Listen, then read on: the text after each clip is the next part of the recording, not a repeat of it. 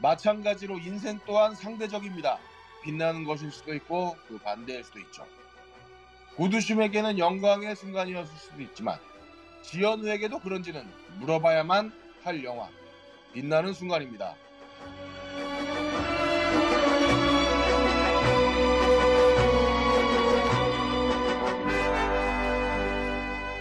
전세계 딴지 영진공 청취자 여러분 반갑습니다.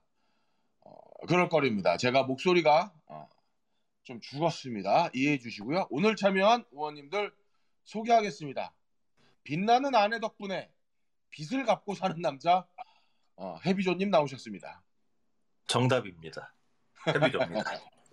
이제는 고두심보다 제주 방언을 잘할 만큼 뺀질나게 제주도를 드나드는 함장님도 나오셨습니다. 제주방은 1도 못 알아듣는 함장입니다. 네. 아 영진공의 돌하루방 헐랭이 형님도 나오셨습니다. 안녕하세요. 빚을 내서 빛나는 순간을 만든 테슬라 오너 어, 엽기 민원님도 나오셨습니다. 테슬라 타고 제주도 가고 싶네요. 아 빛나는 순간을 어, 저는 어, 다방면으로 연구했으나 어, 여기서는 볼 방법이 없었습니다. 그래서 어, 제가 미리 사과의 말씀을 드리는데 제가 오늘 그 빛나는 순간 영화 음악에 대해서 말씀을 드리기로 했잖아요. 할 말이 없어요. 아니 근데 뭐 그러면서 뭐 지연우에게는 빛났을지 어땠을지 모르겠다는 둥 뭐 이런 말도 안 되는 말씀을 아, 그러니까 영화를 제가- 못 봤으면서 왜 본척을 하냐면 그러니까요. 아니 봤, 그 저기 그 저거는 봤죠. 그 유튜브로 찾아서 예고편이랑 뭐 이렇게 해설 그 영상들은 봤어요. 근데 영화를 못 봤기 때문에 그 내용은 대충 알아요. 그러니까 컨닝은 하고 왔습니다. 제가 본편은 보지 못했지만 그 부분에 대해서 수박을 겉을 알고 알 아니지 저 코끼리 다리 만져고 코끼리 봤다고 얘기하는 건 똑같은 거예요. 그러니까 예 코끼리를 다- 코끼리 다리를 만지고 왔습니다. 네 인정하겠습니다. 함장님 어 영화 코끼리 다리를 만지고 온 저한테 음, 영화를 어떻게 보셨는지 설명 좀 해주십시오. 영화 되게 잔잔하면서 어, 고두심한테 많이 놀랐어요. 아직까지도 그 나이가 많으신데도 상당히 젊은 감성을 끌어내실 수 있는 연기도 하시고 어쨌거나 영화는 흥미롭게 잘 봤습니다. 아, 그 전에 함장님 혹시 녹음 버튼 누르셨습니까? 녹음은 눌러놨어요. 아, 그러면 오늘은 함장님 녹음으로 제가 편집하겠습니다. 제가 까- 누르는 것도 깜빡했네요. 아 그러니까 술 드시고 녹음하시지 말라고요. 아, 술은 깼죠. 몇 시까지 드신 거예요? 아, 좀 전까지 마시고 왔습니다. 그러니까 지금 그런 거 운전하는 게 같아. 아니야. 헐랭이님? 그, 그 술 취한 사람 그 누구요? 아, 그러게요. 자, 영화 어떻게 보셨습니까? 그닥 그렇게 뭐 분석할 만한 게 있는 영화는 아닌 것 같고요. 네. 그런데 일단 영화는 좋아요. 제주도의 풍광도 아름다웠고 또 그 사라지는 그 해녀 분들에 대한 모습 그리고 우리 그 두신 배우님의 그뭐 뭐 굳이 뭐 얘기 안 해도 되는 그 연기 다 좋았는데 근데 그 중간에 이제 아마 누군가는 안 봤을 테니까 무슨 얘기인지 모르겠지만 그 중간서부터 이야기 구조에 어떤 그 요소가 들어가는데 그게 굳이 필요했을까? 그리고 그거를 가지고 후반부를 끌고 가다가 그냥 누구도 알 수 있는 뻔한 결말로 그냥 끝내버리거든요. 그럼 그럴 거면 뭐하러 그 그런 그 구조를 어 일부러 그 무리해서 집어넣었을까 하는 게 아쉬움이고요. 그렇게 해가지고 뭐가 빛나는 순간이었는지 모르겠어요. 이 영화 제목이 빛나는 순간인데 두 주연 배우 또는 그 주변 모든 사람들에게 있어서 빛나는 순간이 하나도 안 보였다는 그런 느낌이에요. 음. 뭐 그렇습니다. 엽기민원님, 아, 어, 저도 약간 비슷한데, 어, 일단 고두심님이 너무 하드캐리한 영화가 아닌가 생각을 하고, 저는 지현우의 문제점은, 어, 영화상에서 이렇게 녹여들지 못하고 약간 뭐라고 해야 될까요? 약간 뜬다고 해야 되나요? 그, 그러니까 배우의 얼굴이 약간 그 극에서 녹여, 녹여나지 못한다는 생각이 들고 약간 이제 그 뭐 요거에 대한 정보를 아시는 분은 알겠지만 여러 가지 사건들을 약간 섞어놨어요. 그래서 섞어놓은 게 너무 약간 억지가 아닌가라는 생각을 좀 하고 뭐 어 그 전반적인 아까 말씀하셨듯이 풍광 뭐 제주도의 풍광과 이런 부분들은 굉장히 좋습니다. 그리고 어 뭐 굉장히 아름답고 뭐 잘 녹였다고 생각은 드는데 얘기 구조에서 하나만 집중하는 게 좋지 않았을까라는 생각을 좀 한 가지 하고요. 또 한 가지는 어 제가 옛날에 그 연극 중에 어, 앞다나 당겨라 오구마 밀어라라는 연극을 본 적이 있는데 그 여자 황정민 씨가 주연을 맡았었고 그 연극이 좀 독특한 게 대부분이 다 어, 제주도 방언으로만 연극이 돼요. 뭐 자막도 없어요. 그냥 느낌으로만 아는 거였는데 여기서 또이 이 영화에서 좀 주- 좋았던 부분 중에 하나는 제주도 방언을 최대한 사용을 했다는 것들이 있어서 그게 좀 신기한 부분도 있죠. 네, 그런 부분 좀 있었던 것 같습니다. 네, 여, 여기까지입니다. 네. 어, 그, 해비존님의 어떤 그 연구적 욕망으로 요번 작품이 선정이 됐는데 아니 이걸 뭐 꼭 그런 건 아니고요. 꼭 그런 거잖아요. 자, 이제 해비존님의 어, 이그뭐 영화보다 영화 주변의 설명이 더 길겠지만 음, 네. 여- 이 영화에 대한 네, 설명 한번 들어보겠습니다. 예, 어, 빛나는 순간 저도 생각보다 기대보다 굉장히 흥미롭게 봤습니다. 흥미롭게 봤고요. 어, 그 문학 동네에서 나왔던 시집 중에 어, 해녀들이라고 하는 허영미 시인의 시집이 있습니다. 근데 영화, 그러니까 제가 그 시집을 읽었는데, 근데 그 시집을 읽으면서 사실은 어, 100% 공감은 잘 못했어요. 나, 그러니까 실제로 그 허영선 시인을 만나서 만나서 얘기를 하면서도 어, 허영선 시인이 어, 수십 명이 넘는 해녀들을 직접 인터뷰한 다음에 만든 시집인데 그럼에도 불구하고 이 허영선 시인이 느끼고 있었던 그 감정들을 시어로 보면서도 제가 100% 이렇게 잘 공감을 못했었거든요. 근데 영화를 보면서 그 시집이 되게 많이 떠올랐어요. 그리고 실제로 제가 제주도 가서 이제 해녀들을 만나서 인터뷰도 하고 들었던 얘기들이 영화 속에 자연스럽게 그 대사로 등장을 하거든요. 그래서 사실은 제가 어, 연구자라고 하면서도 영화 아, 실제로 해녀들을 만나서 얘기하면서 아 내가 그 해녀들이 그냥 일상적인 언어, 일상적인 해녀들의 경험을 듣는다.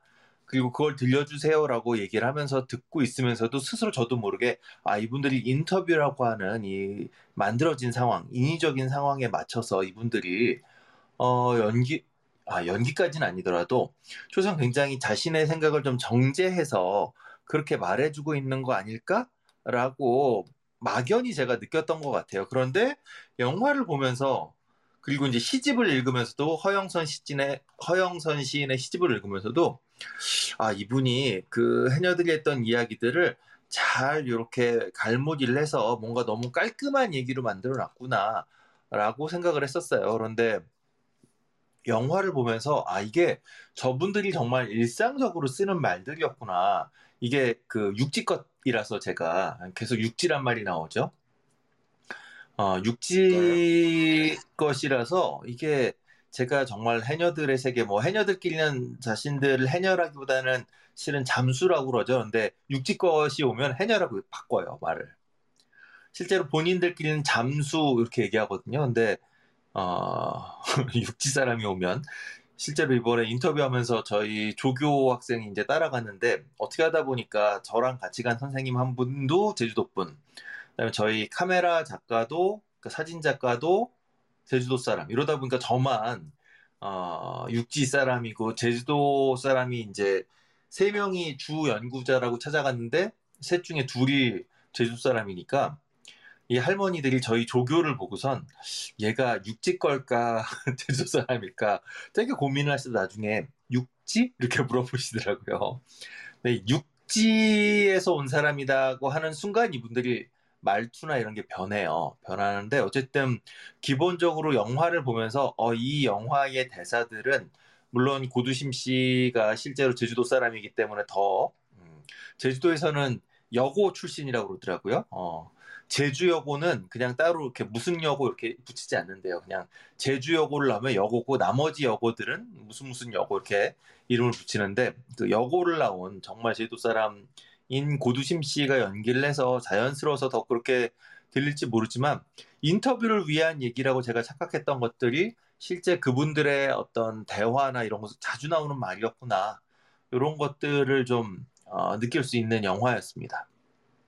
사실 이 영화는 이 스치는 인연들 속에서 빛나는 순간이 있다. 그 순간에 좀 주목하려고 하는 영화예요. 뭐 앞서도 얘기 나왔지만 고두심 씨의 연기가 여기서 조금이라도 세련된 척 하려고 했으면 그것도 이상했을 것 같고요.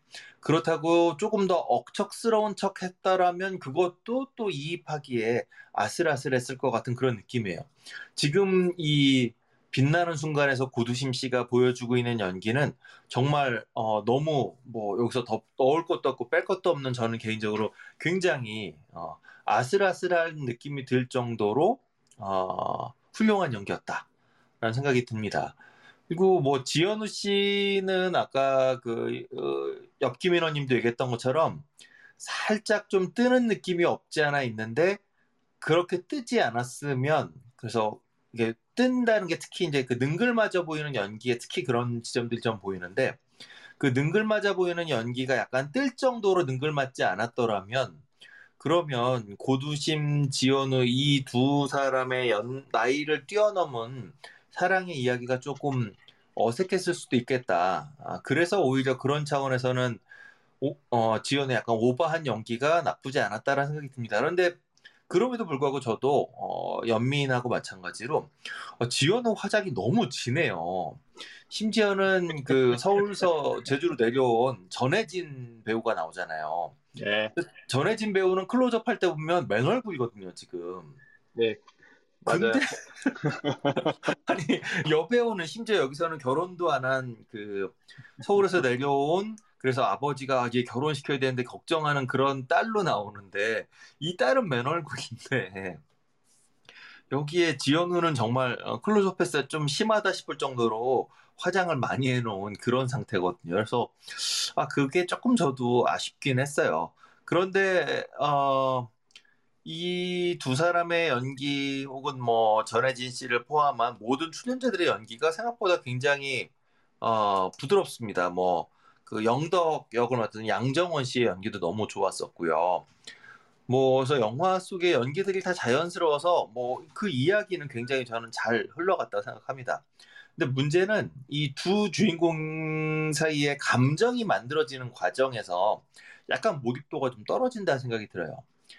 이게 딴 게 아니라 어, 이 두 사람이 그 뭐 전 나이를 얘기하고 싶은 게 아니고요. 어, 호감에서 사랑으로 이렇게 바뀌는 순간에서의 사건이나 혹은 그 사건들을 만드는 샷을 붙이는 방식이 전형적인 그 어, 멜로드라마에서 20대 혹은 뭐 30대 초반에 젊은 두 남녀가 혹은 뭐 젊은 두 사람이 만나서 사랑에 빠지는 과정하고 너무 비슷합니다.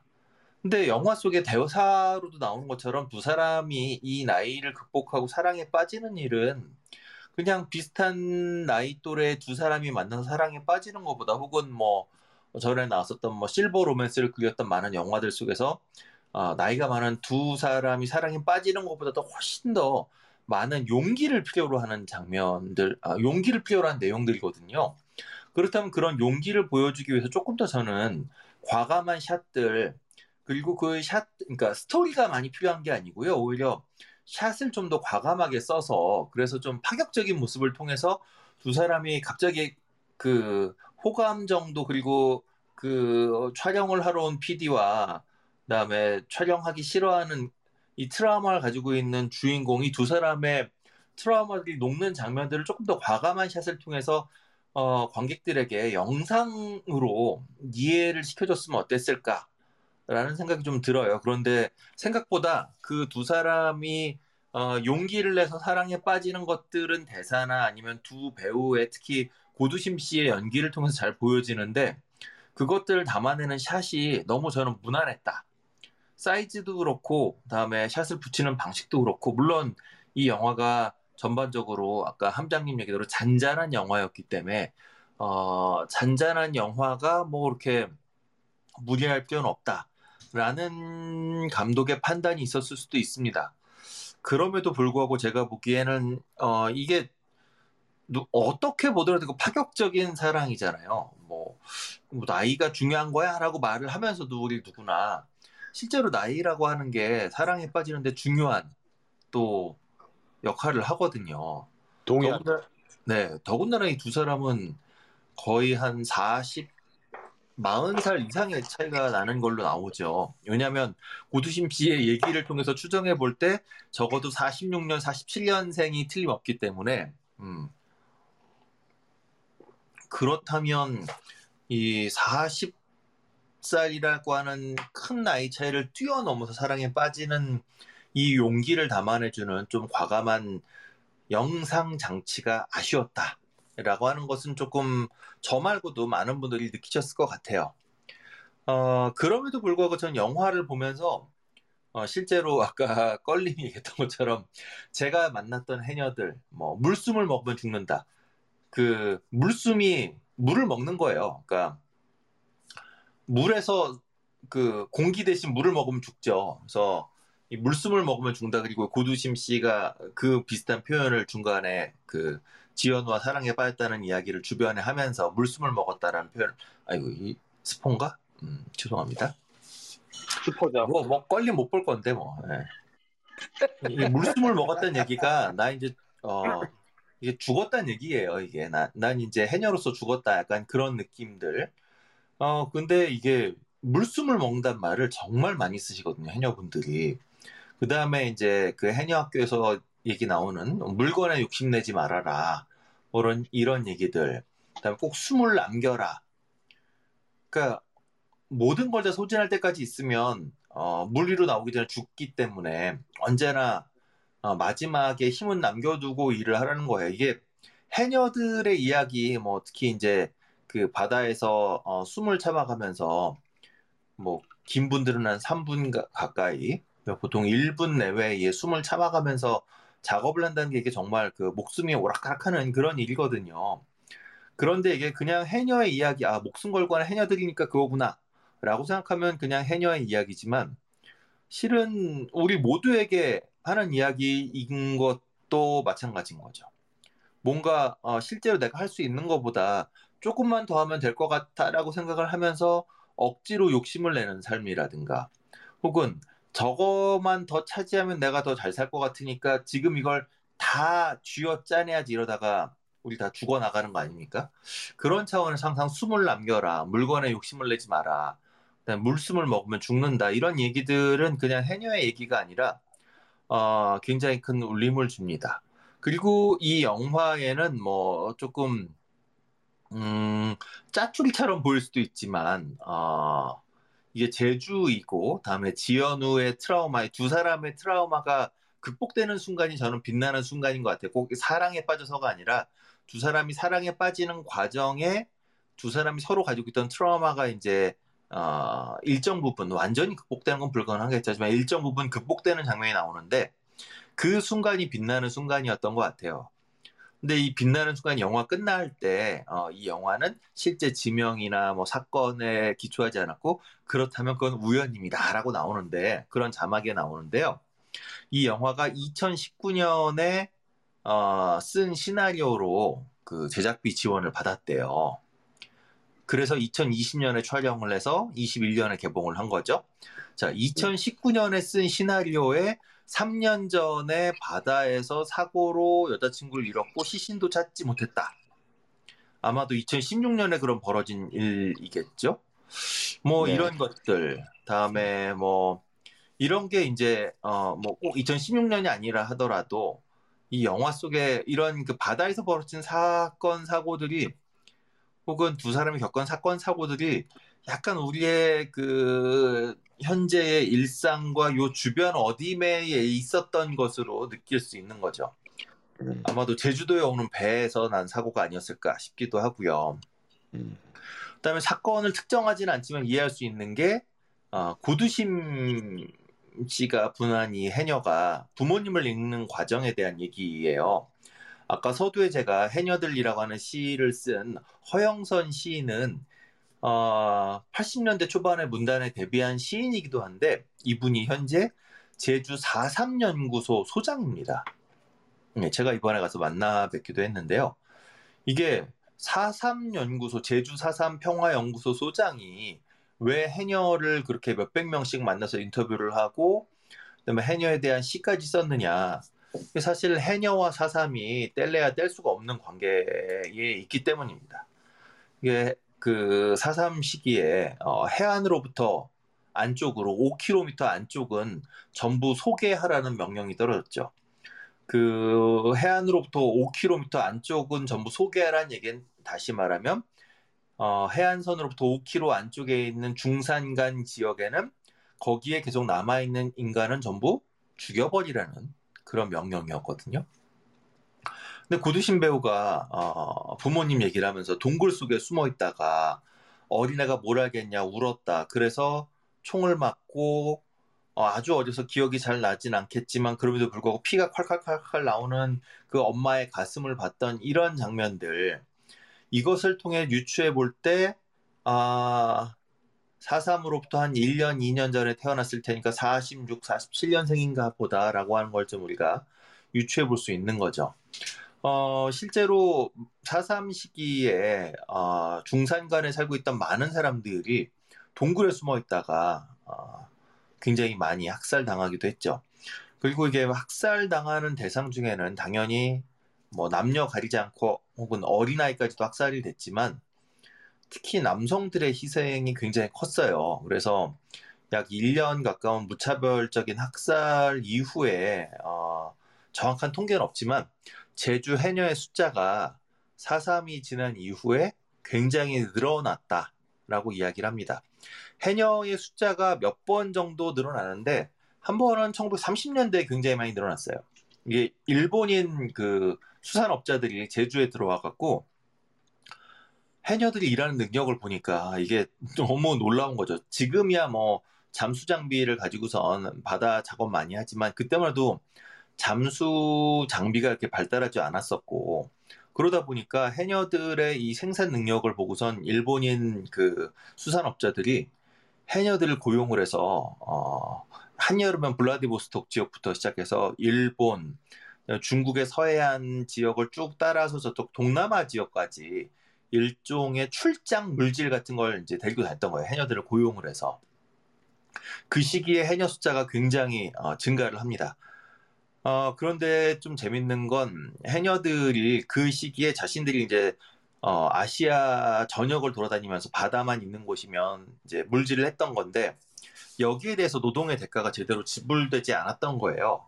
일본인 조합장하고 조선인 선주가 이제 짜고 해녀들에게 정당한 대가를 주지 않았는데 어, 해녀들이 여기에 맞서서 1년이 넘게 파업을 진행합니다. 그리고 실제로 세 분 정도는 어, 6개월 이상의 실형을 살죠. 근데 이게 어, 소위 말하는 해녀 항쟁이에요. 근데 해녀 항쟁 때 이제 어, 해녀라고 하면 그 조선 시대부터 뭔가 굉장히 천한 일로 여겨져 왔습니다. 특히 이제 조선 시대의 그 조선 후기에 그렸던 제주 목상가 뭐 이 사람이 이제 제주 돌면서 그린 그림들이 있는데 그 그림을 보면서 아 제주의 지역이 그때도 이렇게 있었고 마을이 이렇게 형성돼 있었구나 이런 걸 지금도 알 수 있는 자료 중에 하나인데 거기에 보면 어, 바닷가에 발만 동동 나와 있는 사람들이 몇 사람 있어요. 이게 해녀들인 거죠. 이제 수직으로 이렇게 바다로 들어가는. 근데 그때 그런 그림이 있으면서 뭐라고 적어놨냐면 어, 해녀들은 어, 옷을 입지 않고 바닷속에 들어간다. 그래서 아주 천하고 어, 뭐 그러면서도 진상 물품을 이제 잘 가지고 오는 그래서 뭐 옷을 입게 하는 그런 명령을 내렸다 뭐 이런 말이 나오는데 어쨌든 조선시대부터 계속해서 해녀라고 하는 존재들은 물속에 들어가는 어, 천한 존재처럼 여겨져 왔는데 바로 그 천한 존재들이 일제가 하는 어, 부당한 행위에 맞서서 1년 넘게 파업을 벌이고 이게 어, 해녀 항쟁이 이제 제주에서 일제에 맞서는 어, 첫 번째 중요한 그 어, 저항 운동의 시작입니다. 어쨌든 그랬던 그 시기에 이제 아시아 각국으로 소위 출장 물질을 다니면서 호황기에 해녀들이 좀 늘어났었고요. 근데 그때랑 비교할 수 없을 만큼 해녀의 숫자가 늘어난 게 바로 4.3 이후라고 합니다. 중산간 이상에 있는 마을은 대부분 다 소위 무남촌이라고 하는 남자는 한 명도 없는 그런 동네가 돼버렸고요.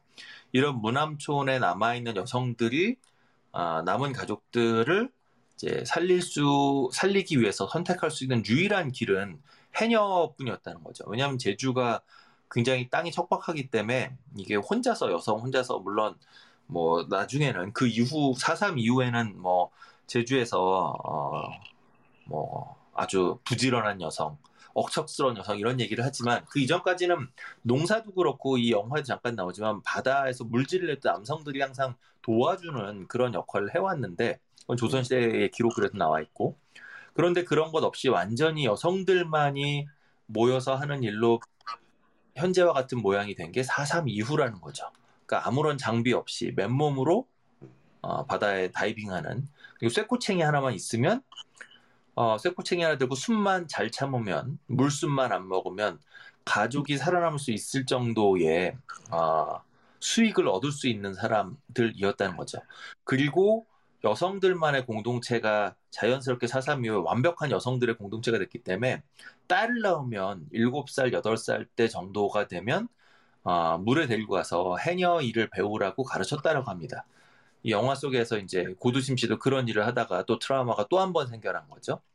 그러니까 자기가 울어서 어, 4.3때 부모님이 어, 총살 당했던 거고, 그 다음에 그 해녀 일을 가르쳐야지만 자기처럼 살아남을 수 있기 때문에 그 일을 하다가 또, 또 하나의 트라우마가 생겼던 그런 것들이 이제 깔려 있는데 이 어, 트라우마가 이제 그 두 사람의 얘기 속에서 어느 정도 극복이 되는 그 순간들이 잠깐 잠깐 등장하죠. 제가 보기엔 빛, 이 영화에서 말하는 빛나는 순간은 두 사람이 사랑에 빠져서가 아니라 어, 평생을 혹은 뭐 어, 지연우라면 적어도 지난 3년간 자신을 억누르고 있었던 그 트라우마로부터 관계가 어, 누군가와 마, 맺어지는 관계가 그 트라우마를 극복하게 만드는 아주 찰나의 순간, 그 순간이 바로 빛났던 것이 아닌가라는 생각이 듭니다. 제가 이 영화를 보다가 마지막에 들었던 생각 중에 하나가 고두십 씨의 대사 중에 왜 예쁘지도 않은 나를 어, 이런 말이 나와요. 근데 그 제가 이번에 실은 이제 이번 7월 초에 제주에 다녀왔던 이제 출장의 이유가 이제 제주에 있는 해녀상들을 조사하러 다녔던 건데 해녀상이 재밌는 게 해녀들이 실제로 있는 그 영화 속에 어, 고두심 씨가 있었던 곳에도 이제 그 해녀 탈의장이 있죠. 어, 그 탈의장에서 이제 지원우도 샤워도 해보고 이랬던 건데 참 이게 좀 딴 얘기인데요. 이 해녀사 이 고두심 씨가 있는 해녀들이 일하는 그 해녀 어, 마을하고 그다음에 한수풀 해녀 학교하고 너무 멀리 떨어져 있어요. 그래서 이게 그, 이 영화 속에서 마치 그 동네에 살고 있어서 그 동네에서 가장 물질을 잘하니까 해녀 학교 와서 강의를 해달라고 했던 것처럼 나오는데 실제로는 그 굉장히 멀리 떨어져 있다는 거. 그리고 그 어, 고두심 씨가 영화에 나왔던 그 동네 주변에 또또 다른 해녀 학교가 이미 생겨 있다는 거. 그래서 그렇게 멀리 가실 이유가 없었는데 다만 그 한수풀 해녀 학교가 제일 그 그림이 이쁘거든요. 그 밖에 이렇게 아 이렇게 벽화도 그려놓고 바닥에도 그림 그려놓고 그래서 참 하여튼 그건 좀 어, 영화의 제주를 아시는 분들은 어 이거 이렇게 갈 리가 없는데라고 생각하실 거고요. 다시 돌아오면 마지막 말씀으로 돌아오면 해녀상들이 굉장히 재밌는 게 어, 이런 해녀 탈의장이 있고 그다음에 어촌계의 해녀계라는 게 있어요. 그 해녀 개원들만이 그 탈의장을 이용할 수 있는 건데 그리고 탈의장은 실은 그 옆에 이제 공동 작업장이 붙어 있고요. 자 거기에 어, 2016년 유네스코 무형문화유산으로 등재된 이후에 해녀상들을 이제 거기에 세워놓기 시작했어요. 제주도에서 뭐 주변에 뭐 라이온스 클럽에서도 세, 세워주고 뭐 뭐 어촌계가 직접 세우기도 하고 뭐 이런데 재밌는 건 여기 있는 해녀들은 뭔가 어 전형성을 갖고 있으면서 되게 이상해요 모양이. 그러니까 전형적인 해녀상 하면 이렇게 수경을 오른손으로 이렇게 어, 물에 올라와서 수경을 오른손으로 벗으면서 왼손으로는 이제 그 아, 갑자기 뭐죠? 그 태왁을 들고 나오는 이 모습인데 왼손으로 태왁을 들고 오른손으로 이제 수경을 벗는 모습인데 이게 어, 해녀상들이 다 팔 길이가 만약에 정상적으로 서면 ET의 팔 길이가 되는 굉장히 긴 팔을 갖고 왜냐하면 그 태왁을 들고 그다음에 수경을 이렇게 벗는 모습을 만들기 위해서 팔은 긴데 몸은 굉장히 짧은 그러니까 어떻게 보면 도라루방 몸에 팔이 길어지는 약간 그런 느낌이에요. 되게 이상한데 근데 해녀분들이 이 해녀상을 되게 좋아해요. 그런데 어, 제주도를 돌아다니다 보면 어, 적어도 2010년대 이후에 그 전문가들이 등장을 해서 어, 인체 비율에 맞춘 그리고 저쪽 그 서귀포 쪽으로 오면 이제 관광들이 많이 가는 그런 이제 한림 뭐 이런 쪽으로 가면 굉장히 육감적인 여성들의 모양을 하고 있는 해녀상들이 좀 등장하고 있거든요 최근에. 그런데 이 해녀분들이 어, 해녀상을 찍으면서 제가 궁금해서 여쭤본 거예요. 이렇게 이상한 해녀상이 너무 안 이뻐요. 팔이 너무 길고 몸은 다리는 너무 짧고요. 뭐 얼굴도 이상하고. 근데 오히려 예쁜 해녀상도 있더라고요. 근데 예쁜 해녀상을 별로 안 좋아하시는 거예요, 이분들이. 아, 왜, 왜 이분들은 어 뭔가 좀 그 이상하게 생긴 그 해녀상에 만족하는 걸까? 왜 이게 좋다라고 하실까? 어, 이건 뭐 제가 이제 거기까지 그 자세하게 물어볼 시간, 아니, 이건 자세하게 물어본다고 나올 얘기가 아니라 그 해녀분들하고 속 깊은 얘기를 나눌 만큼의 이제 관계가 제가 아직 안 생겨서 정확히는 알 수 없지만 인터뷰들을 몇 번을 하면서 느껴졌던 어떤 그 감정은 해녀분들이 평생 동안 느껴왔었던 천한 일 한 사람, 그리고 천안일이라고 하는 이름이 붙은 것 중에 하나는 이 영화에도 그 고무옷을 입는데 근데 이것도 조금 고증의 문제가 있는 게 어, 고두심 씨가 고무옷을 안 입고 바다에 들어가는 건 처음이라고 했는데 영화의 중간에 그런 말이 나오는데 고무옷은 60년대 말부터 어, 보급을 했어요. 근데 도가 굉장히 적극적으로 보급을 했습니다. 왜? 그 물소중이라고 하는 그 이전까지 해녀들이 입었던 적삼으로 되어 있는 삼배로 되어 있는 옷은 물에 젖으면 당연히 몸이 다 드러나요. 그래서 여기에 대해서 도가 나서 당연히 남성적인 시선이 강하게 작동했더니 도에서 어, 이런 그 어, 천한 모습들을 그리고 천하고 부끄러운 모습들을 좀 가리라고 고무 옷을 보급하거든요. 근데 어, 이 영화 속에 보면 46년 7년에 태어나서 먹고 살기 위해서 해녀를 시작했기 때문에 7, 8살에 시작했으면 아마 50년대 중반부터는 해녀 일을 하셨을, 해녀 일을 하셨을 이분이 60년대 후반에 보급된 그 고무옷을 입지 않고는 어, 바다에 들어가 본 적이 없다라고 하는 어, 고증에 자꾸 제가 어, 집착하게 되네요. 어, 고증이 중요한 건 아닌데 어쨌든 이러한 차원, 즉 해녀들이라고 하는 존재들이 옷을 입지 않고 혹은 몸이 다 보이는 상태에서 그 바다에서 일을 한다. 여기에 대해서 어, 이것이 얼마나 부끄럽고 창피한 일이냐 이런 식의 시선들이 굉장히 오랫동안 이분들을 둘러싸고 있었다는 거죠. 그러다 보니 오히려 어, 뭐 가슴도 크고 허리도 잘록하고 뭐 다리도 길고 늘씬하고 이런 해녀상보다는 오히려 정상적인 인간의 몸이 아닌 하지만 그 들고 있는 어, 장비나 아니면 뭐 이 어, 옷이나 이런 걸 보면 아 이분이 해녀구나 라고 하는 것을 알 수 있는 그 제, 우리가 보기에는 이렇게 이쁘지 않은 해녀상을 왜 자꾸 만들까 하는 바로 그 해녀상이 오히려 이분들에게는 자신들이 어 천하거나 혹은 그런 그 모습으로 보이지 않는 것이 더 마음 편한 그런 것들이 거기에 묻어 있지 않은가라는 생각이 들었어요. 그리고 그게 어, 고두심 씨의 대사 속에도 실은 조금씩 조금씩 등장하죠. 그래서 어, 사실 이 영화는 이 빛나는 순간이라는 영화는 그렇게 뭐 훌륭하고 아름답고 완벽한 영화는 아닙니다. 그런데 어, 다양한 종류의 사랑이 있을 수 있다라고 하는 것들 그리고 그런 사랑의 순간이라고 하는 것은 실은 그 뭐 외모의 문제가 아니라 어, 서로가 서로에게 가지고 있었던 어, 서로가 서로를 각자가 각자를 누르고 있었던 어떤 걱정들 혹은 고민들을 서로를 만남으로써 그것을 일, 어, 깰 수 있게 해주는 순간에 만들어줄 수 있다라고 하는 것을 보여주는 바로 그 빛나는 순간이 사랑이 시작되는 순간이 아닌가라는 것을 보여주는 그런 영화가 아닌가 싶습니다. 예, 그 얘기는 여기서 마치겠습니다. 네. 아, 충분히 길게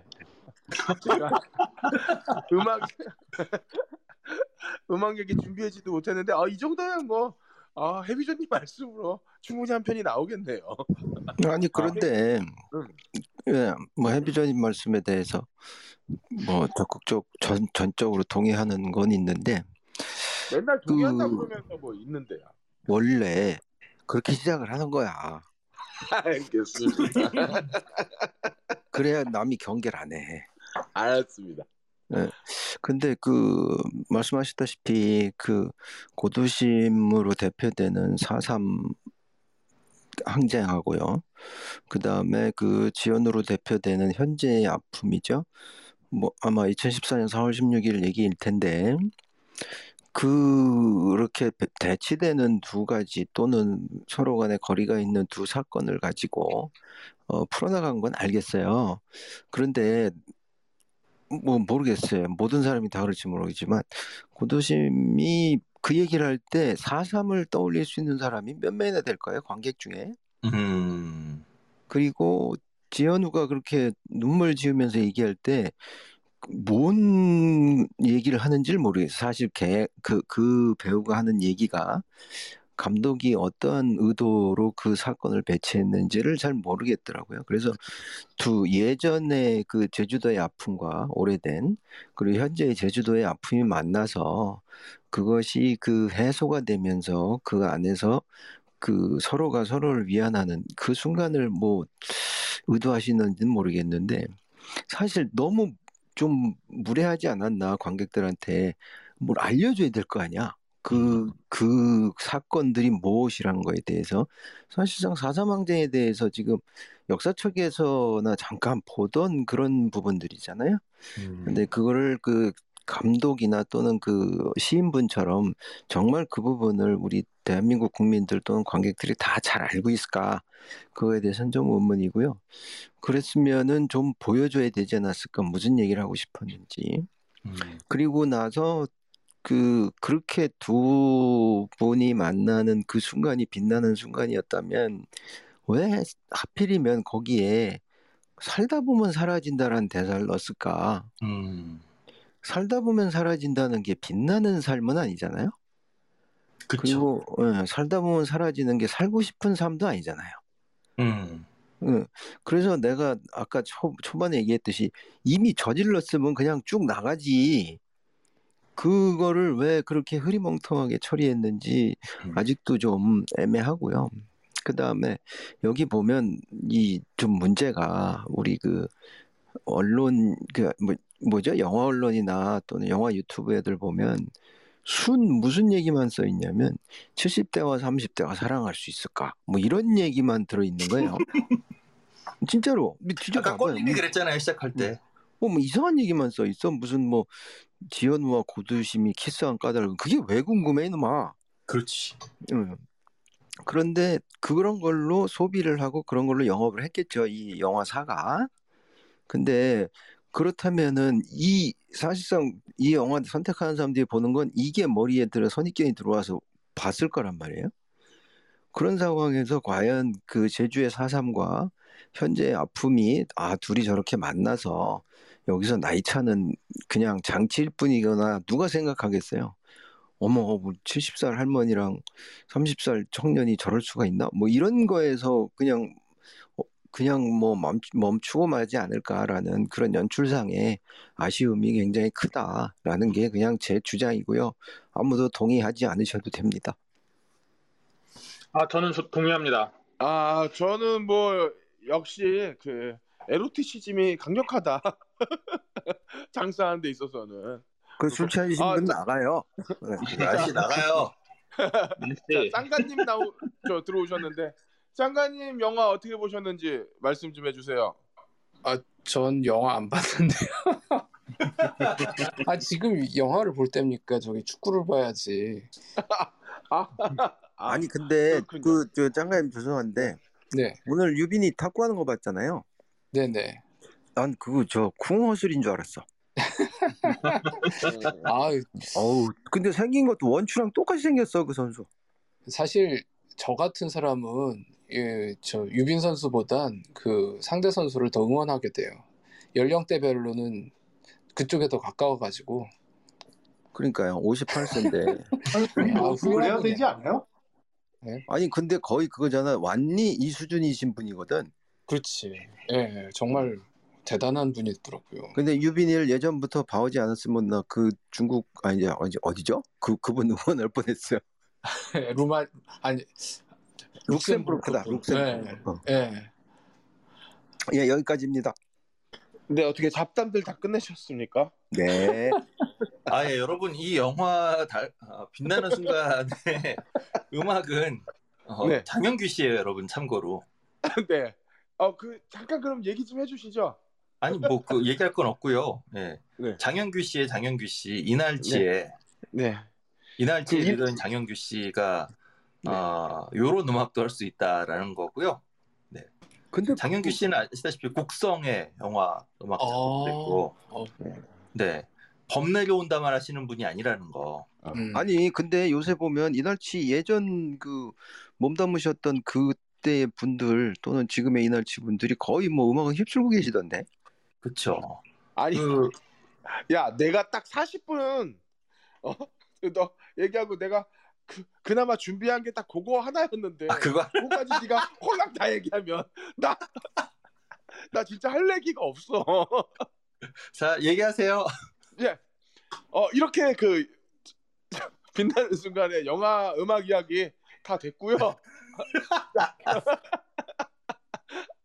혹시 어저 빛나는 순간에 대해서 같이 이야기하고 싶으신 분들 계시면은 손 흔들어 주시면 저희랑 같이 이야기 나누시면서 더 이- 말을 진행해 보죠. 혹시 더 말씀하실 분들 안 계십니까? 우리가 지금 다른 참여를 기다리기보다 껄림 이렇게 날로 먹어도 되나 뭐 이런 백분 토론을 해야 되는 거 아닌가? 맞습니다. 보고 싶은데 볼 수가 없으니 이게 참 아, 내가 내가 VPN까지 뚫어준다 이거. 뚫어 뚫어준다고 한 한다는데요. 아니 VPN을 뚫어줘도 결제가 안 된다고요. 아, 그러니까 이게 껄림을 보면 어, 부모님 카드도. 사라진다라고 하는 게 다 드러나는 거죠. 이렇게 술 먹고 그냥 있어도 그냥 사라진다. 인생 카드라도 빌려요. 네, 인정하겠습니다. 자, 그러면 오늘 뭐 더 하실 말씀들이 없다면은 오늘 여- 이쯤에서 정리하도록 하고요. 다음 주 우리 죄송한데 제가 맨날 까먹어요. 백호, 백호. 백호 White Tiger. White 네, Tiger. 예. 다음 주에는 그 White Tiger로 여러분들 어, 이야기 다시 진행해 보도록 하고요. 모두 이번 주 수고하셨습니다. 저만 빼고 다 수고하셨습니다. 감사합니다. 고맙습니다. 수고하셨습니다. 수고하셨습니다. 네.